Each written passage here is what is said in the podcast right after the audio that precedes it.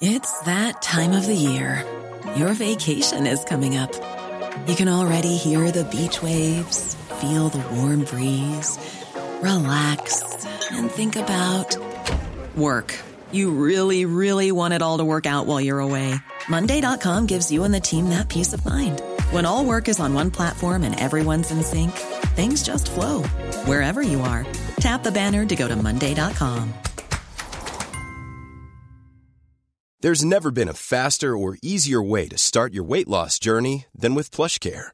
PlushCare accepts most insurance plans and gives you online access to board-certified physicians who can prescribe FDA-approved weight loss medications like Wegovy and Zepbound for those who qualify. Take charge of your health and speak with a board-certified physician about a weight loss plan that's right for you. Get started today at plushcare.com slash weight loss. That's plushcare.com slash weight loss. plushcare.com slash weight loss. The Opinion Line. Cork's 96 FM. Whenever a child goes back to school, they're going to need a lunchbox and they're going to need a healthy lunchbox. We're talking yesterday about the dangers of the lunchbox and the sharing of the lunchbox is going to be a problem going forward. But the Minister for Children, uh, Minister O'Gorman, has announced an initiative supporting parents and children learning about healthy lunchboxes. And Dr. Eva Orsmond has been saying for many, many years that where do you learn to he- eat properly and eat healthily, you learn from the very first time you put food in your mouth. Dr. Eva, good morning. Good morning. That is true, isn't it? From the very first time you put food in your mouth, you learn what's good for you. Absolutely, and it should be mother's milk. should be breastfeeding. We have a low breastfeeding rate. I just want to put that there. I know we are talking about another topic, but but yes, absolutely. The good habits are created from the childhood, and I like you were interviewing there earlier, the lady. You know, really, children don't just learn what you are telling them; they learn from you and what you are doing as a parent. Children copy parents, so it's very important what we do, not what we tell children to do. So, lunch the whole lunchbox concept is kind of going to have to change for covid when kids are going back to school so that alone is going to be a learning curve how do we keep the lunchboxes healthy for kids particularly youngsters going for the first time I mean, there's obviously uh, what I think that healthy lunchboxes should be, and then there is what the current advice is. And I well, find let's let's go with Dr. Eva's healthy lunchbox first. now my my idea of a healthy lunch is that children's diets, like adults' diet, should be based on vegetables because we need fiber, and we know that Irish people are we are we are not just in the middle of a pandemic of COVID, but we have been for many years in the middle of obesity epidemic. So over 60% of parents, uh, adults are overweight, and over 25% of children were overweight before pre-COVID. Now, over the COVID lockdown, uh, a lot of parents gained at least a stone of weight, and so did children. So these are these figures are much the percentage are much most probably higher. Uh, the trend seems to be going on. We have also linked uh, more worse outcome of COVID for those people who are overweight. So we know that um, if you get infected with COVID-19, you are more likely to get the most serious consequences if you are overweight or obese or you have an underlying condition. So what what they are not saying on the news when they are talking about children being affected or younger people being died of COVID, they don't say what nutritional status these people were, which is very unfortunately because many of those people are overweight or have an underlying condition because COVID-19 don't really affect healthy people who have good immune systems. So I think it's important well, to highlight. That, that's a bit of a generalization, Yeah, say, but Dr. we, Eva. yeah, no, because we have enough evidence of this. We have, I mean, we can't generalize. I never ever want to generalize, but we need to remember that there is a personal responsibility for our health and, and also how we actually look after and what is our response and not just always say disease falls from the sky because in many cases it falls worst in when, when you are actually predisposed. And overweight and obesity is a major, Yeah. major, um, risk factor. And on this line, obviously, children's lunch boxes and what children eat at school will obviously already take a big percentage of their daily diet. So I'm preparing a lunchbox for an eight-year-old on the 1st of September. What should go in and what absolutely should not? Absolutely, they should be vegetables and they should be high fiber food. Now, at the currently, the government is recommending that the fiber should come a lot from the cereal-based foods, from rice rice, potatoes, pasta, high grain, whole grain breads, which I think it's wrong because this is already something that children easily eat, where we know that there's a lack of vegetable intake. And the government has not addressed this, and the, the new guidelines that are out there with this Let's Get Ready campaign mm. is absolutely um, disgraceful that they are actually advising parents to give so much fruit. They're actually telling parents to cook more rice and pasta on these guidelines. And there's no recognition about the the fact that children are already overweight. They're also not recognizing the fact that the, the overweight and obesity epidemic has, we have to basically stop the growth. Sure. So what and would you put in? I would put vegetables. What kind of vegetables? Oh, children usually like root vegetables. So, for example, carrot sticks, you know, cauliflowers, uh, you know, cucumber sticks, celery sticks. But the problem when I mention this, many parents who are listening to this now are saying, oh, but my children don't eat vegetables. And this is obviously the problem because the, the most probably an early years the, the transition from mother's milk to solids when done, not done properly and not enough variety was introduced. introduced. Mm. And this is what I'm saying. A lot of children parents, don't like green veg, Dr. Yeah, but no, but it's not just green. As I said, I'm quite happy to put root vegetables yeah, in children's lunchboxes. But what I'm trying to say here is that I feel sympathy for the parents because I have two children myself, and I know how difficult it was to learn what to give them and how to be because it's a new job that you are in. And people and parents need support, but they also need the right advice.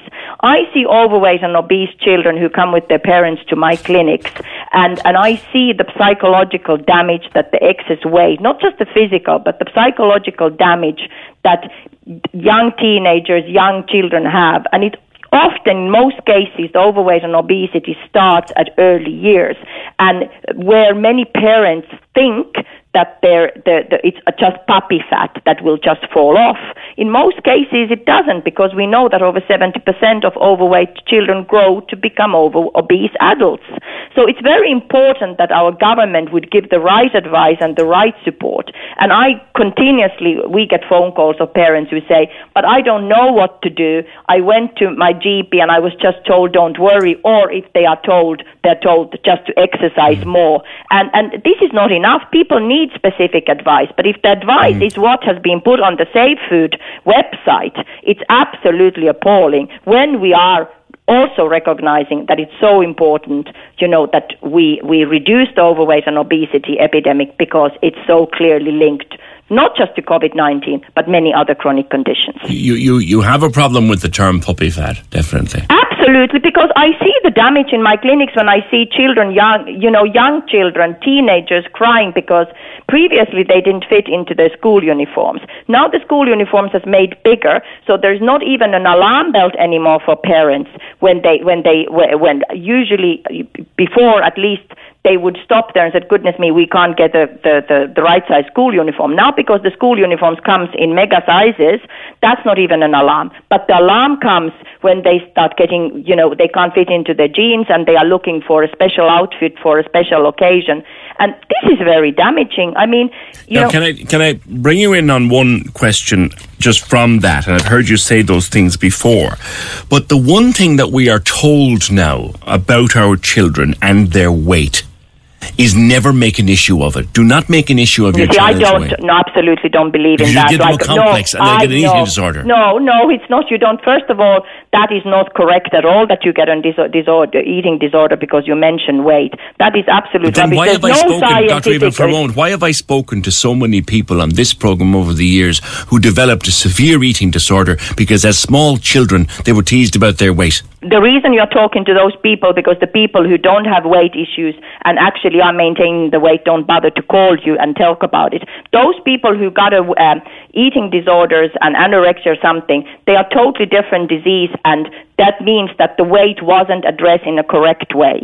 Um, that, that is absolute fact. Of course, if somebody gets an eating disorder, there's other underlying conditions.